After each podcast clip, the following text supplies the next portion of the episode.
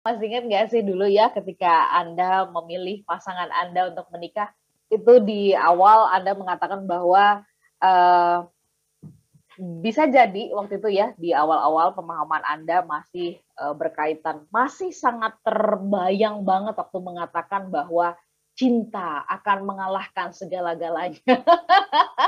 Ternyata dalam perjalanan cinta nggak bisa dipakai buat bayar listrik ya. Oke, dan mulailah yeah. ada hal-hal yang yang yang barangkali uh, ada perbedaan pendapat dan sebagainya. 24 tahun perjalanan pernikahan dari Pak Arfan sendiri memberikan tiga pelajaran. Kita akan pelajari itu ya. Apa-apa aja sih yang kemudian mungkin menjadi bahan perenungan kenapa ada banyak pernikahan juga yang nggak berhasil. Pak Arfan, pelajaran yang pertama, apa yang bisa Bapak bagikan? Terima kasih Mbak Ola ya.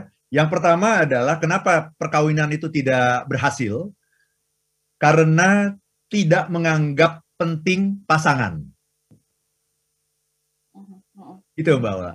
Oke. Okay. Seringkali kita tuh dalam perjalanan pernikahan itu tidak menganggap penting lagi pasangan kita itu. Merasa ah dia kan sudah tahu saya gitu ya saya saya berlaku apa adanya aja kan dia sudah tahu saya gitu. Nggak menganggap penting lagi. Itu jadi eh, pasangan kita itu kalah pentingnya dengan anak kalah pentingnya dengan masalah-masalah kita kalah pentingnya dengan masalah keuangan gitu. Pasangan itu kalah penting. Itu mbak Ola. Okay. itu yang sering kali terjadi gitu. Pak Arfan uh, ini sering kali Bapak temukan atau kita melihatnya ini karena um, bersembunyinya tadi ya, bersembunyi di balik alasan bahwa ada anak ya, ada yeah. keluarga dan sebagainya. Nah, kalau kalau pasangan itu penting, apa tandanya Pak Arfan? Very good question, bagus sekali. Untuk sesuatu yang penting, kita itu selalu punya waktu. Hmm. Oke. Okay. Iya. Okay. Sama saja ya. kayak olahraga juga kan, kita selalu bilang penting, penting, penting gitu kan. Tapi kita nggak pernah punya waktu untuk olahraga kan. Artinya ya. itu tidak penting. Nah, pasangan juga sama. Kalau ditanya, semua orang ditanya, pasangan Anda itu penting nggak bagi Anda? Pasti semua akan mengatakan penting, Baola. Tapi mengatakan penting itu hanya pikiran sadar kita yang mengatakan penting. Itu pikiran sadar. Pikiran sadar itu bisa dimanipulasi, bisa direkayasa. Pikiran sadar itu selalu menyesuaikan dengan norma-norma yang berlaku, selalu menyesuaikan dengan ekspektasi orang lain. Kan ekspektasinya kalau ditanya, istri Anda penting nggak bagi Anda? Suami Anda penting nggak bagi Anda? Kan ekspektasinya kan mengatakan, iya penting, kan seperti itu. Itu pikiran sadar. Tapi ternyata tidak punya waktu untuk suami, tidak punya waktu untuk istri. Kenapa? Karena kehidupan kita ini bukan dikendalikan oleh pikiran sadar kita. Kehidupan kita ini dikendalikan oleh pikiran bawah sadar kita. Subconscious mind kita yang mengatakan, ah nggak penting. Ah lebih penting anak misalnya. Saya ingin ingin mengatakan ya, di, di sini ini sebuah kesalahan mindset nih.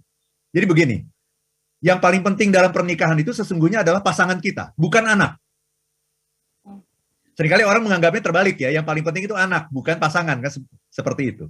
Saya ingin mengatakan begini, se-ekstrim-ekstrimnya anak, dia tidak bisa menghancurkan sebuah perkawinan.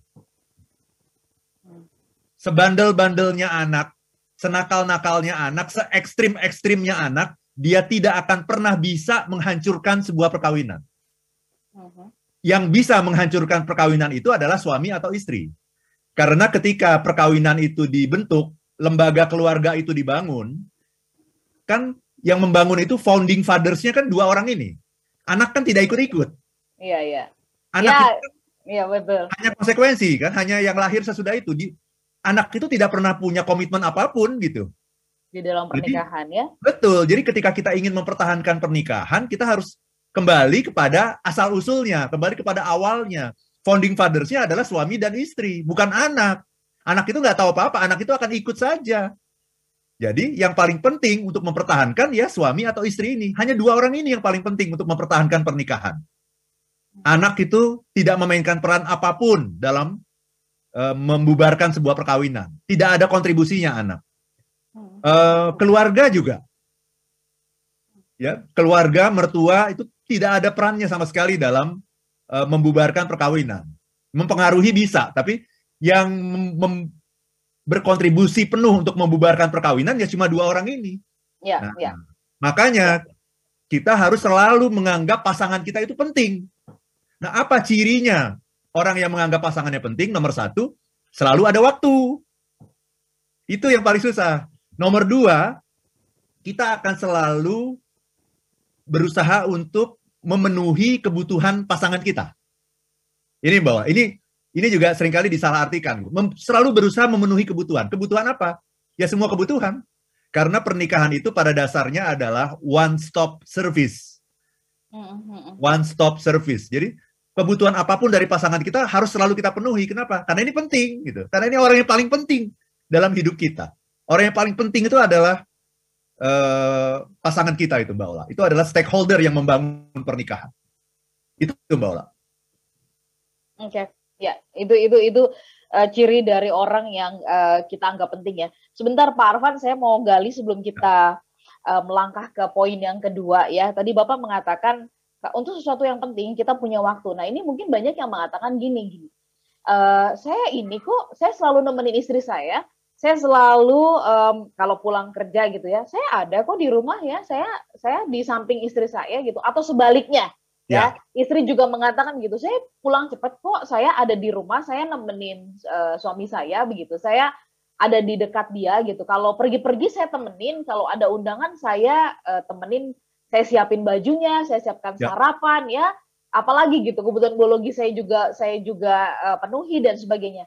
Tapi ketika ditanya kepada pasangan uh, dia menganggap atau dia merasa bahwa pasangannya tidak di situ gitu kalau begitu nih Pak Arfan, ya. ketika tadi Bapak mengatakan kita selalu punya waktu, ini waktu yang dimaksud ini nah. gimana begitu? Very good question. Ya, jadi waktu itu sering kali hanya diartikan sebagai kehadiran secara fisik ya Mbak Ola ya. Tapi saya ingin ingin mengatakan itu itu dulu sudah bagus itu. Itu saja tuh sudah sudah, sudah bagus. bagus ya? Karena ada juga orang yang beranggapan bahwa yang penting kan aku selalu hadir di hatimu. Tapi aku nggak pernah nggak pernah ada di dekatmu. Tapi kan kamu selalu ada dalam uh, pikiranku gitu. Itu juga salah juga gitu. Jadi yang harus dilakukan tuh nomor satu memang fisik dulu, itu dulu. Kan body, mind, and soul. Kan tiga itu. Body, mind, and soul. Body dulu. Jangan kemudian ber, beranggapan walaupun aku selalu jauh darimu, tapi engkau selalu ada di hatiku dan pikiranku. Ya itu itu sering kali juga omong kosong gitu. Jadi Nomor satu kehadiran itu fisik dulu, ya. Mau pikiran ke mana-mana itu step berikutnya lah, ya, langkah berikutnya.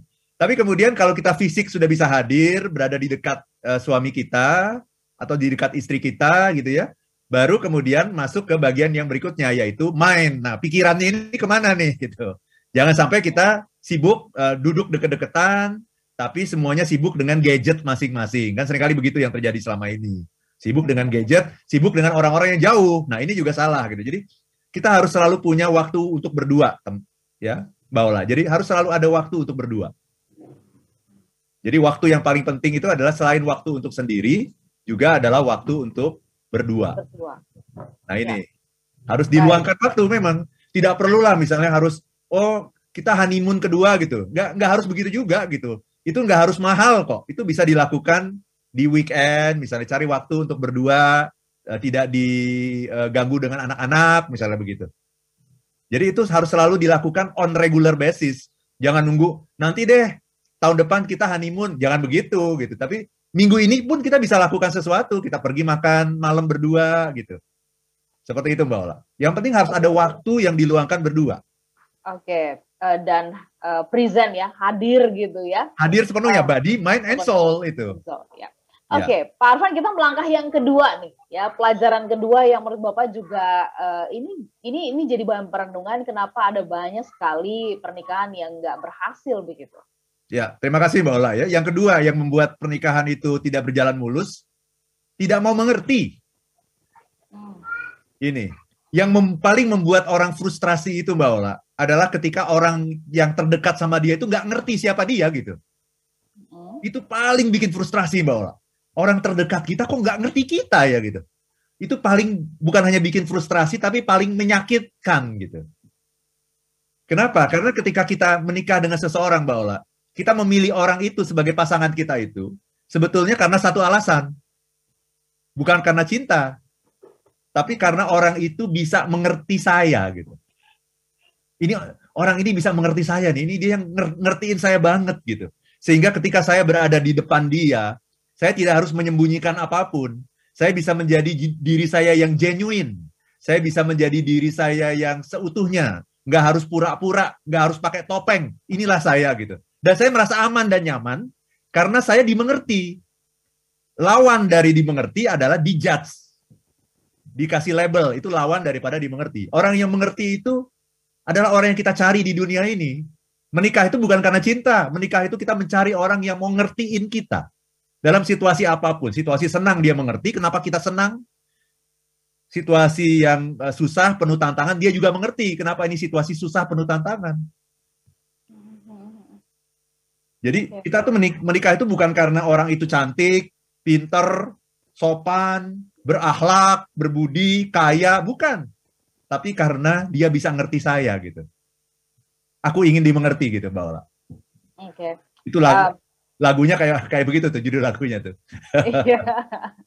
Pak Arfan nanti kita gali ya, kita coba bahas yang ketiga dan menajamkan yang kedua, yang kedua ini ya, juga, ya. ya. Soalnya kami menantikan Anda bisa bergabung ya melewati melalui uh, WhatsApp kami di 0812111299 atau juga di YouTube di kanal Smart FM yang Anda bisa live chat di sana.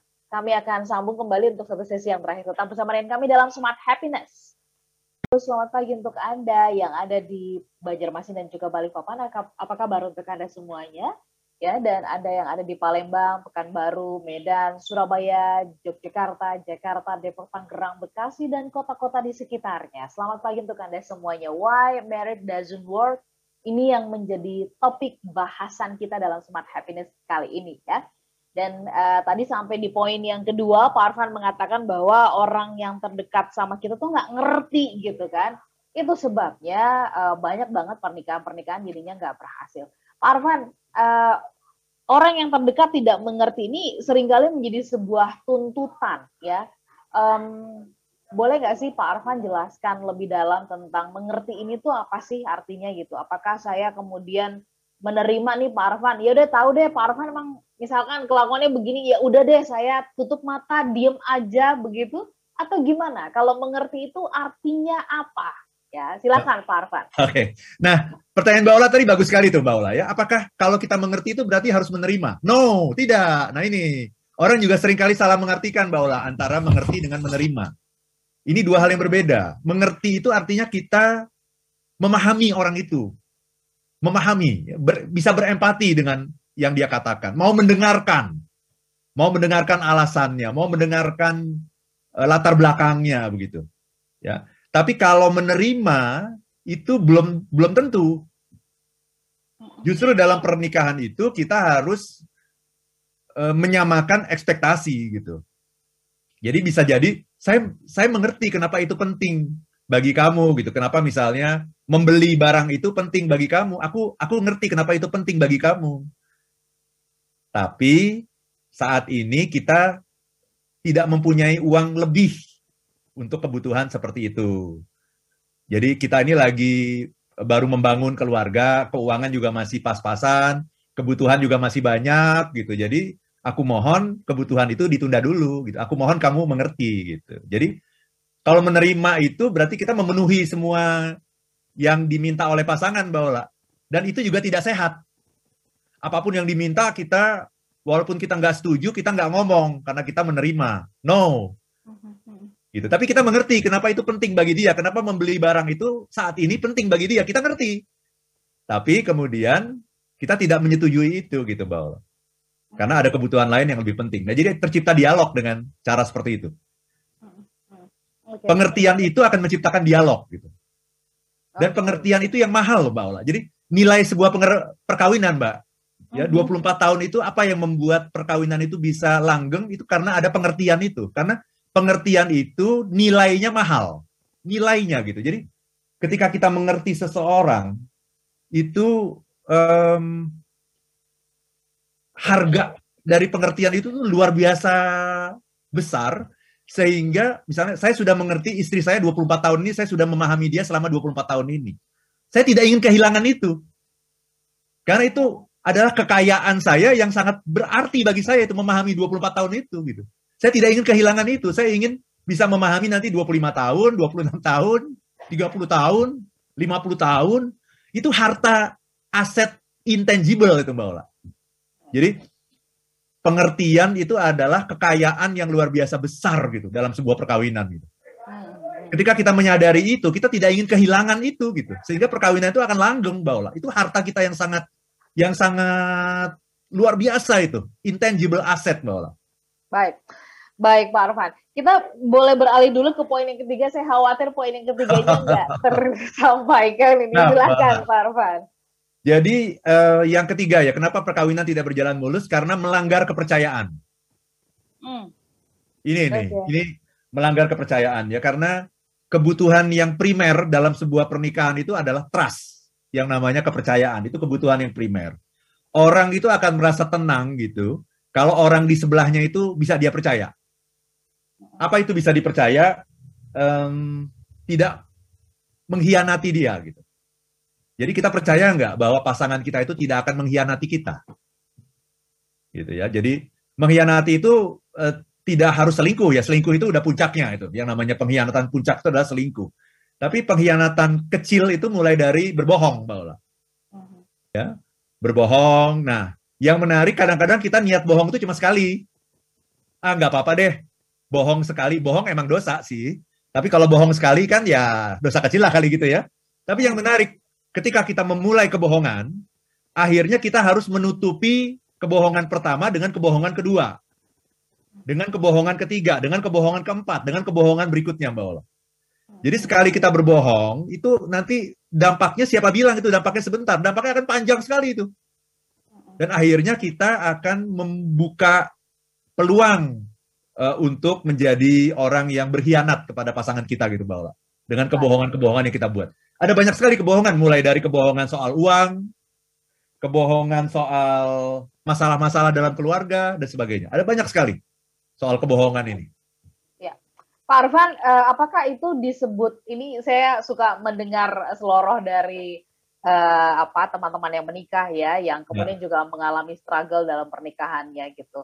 Menurut mereka kenapa itu disebut pengkhianatan ya kalau ketahuan katanya begitu. Kalau nggak kalau nggak ketahuan ya namanya bukan bukan pengkhianatan gitu. Itu itu gimana menurut tanggapan Pak Arfan? Padahal ya. tadi Bapak mengatakan bahwa berbohong aja ya selingkuh adalah puncaknya. Ya itu juga kalau ketahuan juga ya. Kalau enggak ya nggak bisa disebut seperti itu. Bagaimana tanggapan Pak Arfan mengenai hal ini? Ya, banyak orang yang melihat yang namanya perkawinan itu hanya dua pihak. Hanya suami dengan istri. Padahal sesungguhnya yang terjadi ketika kita mengikat janji, Mbak Ola, itu ada tiga pihak. Saya, istri saya, dan Tuhan. Coba kita lihat deh. Semua orang ya. yang menikah, apakah dia menikah di masjid, apakah dia menikah di gereja, atau dia menikah dengan ajaran agama apa pun, itu ada Tuhan yang ketiga. Orang sering kali lupa itu, Mbak Ola. Dia hanya hanya menganggap ya ini cuma ber, berdua sehingga ada hal-hal yang bisa saya sembunyikan dari pasangan saya. No, perkawinan itu pada dasarnya adalah ada suami, ada istri, ada Tuhan di sana. Karena kita menikah pun atas nama Tuhan. Itu Mbak Ola. Itu yang sering kali orang orang lupa gitu. Ya. Kita menikah selalu atas nama Tuhan kok yang membuat semua yang tadinya tidak boleh menjadi boleh, yang haram menjadi halal. Itu semuanya dihalalkan atas nama Tuhan. Jadi perkawinan esensinya adalah hubungan tiga pihak. Suami, istri, dan Tuhan. Oke. Jadi kalau berkhianat berarti sebenarnya yang dihianati ini berurusan sama Tuhan ya Pak. Betul, betul iya. Iya. Oke.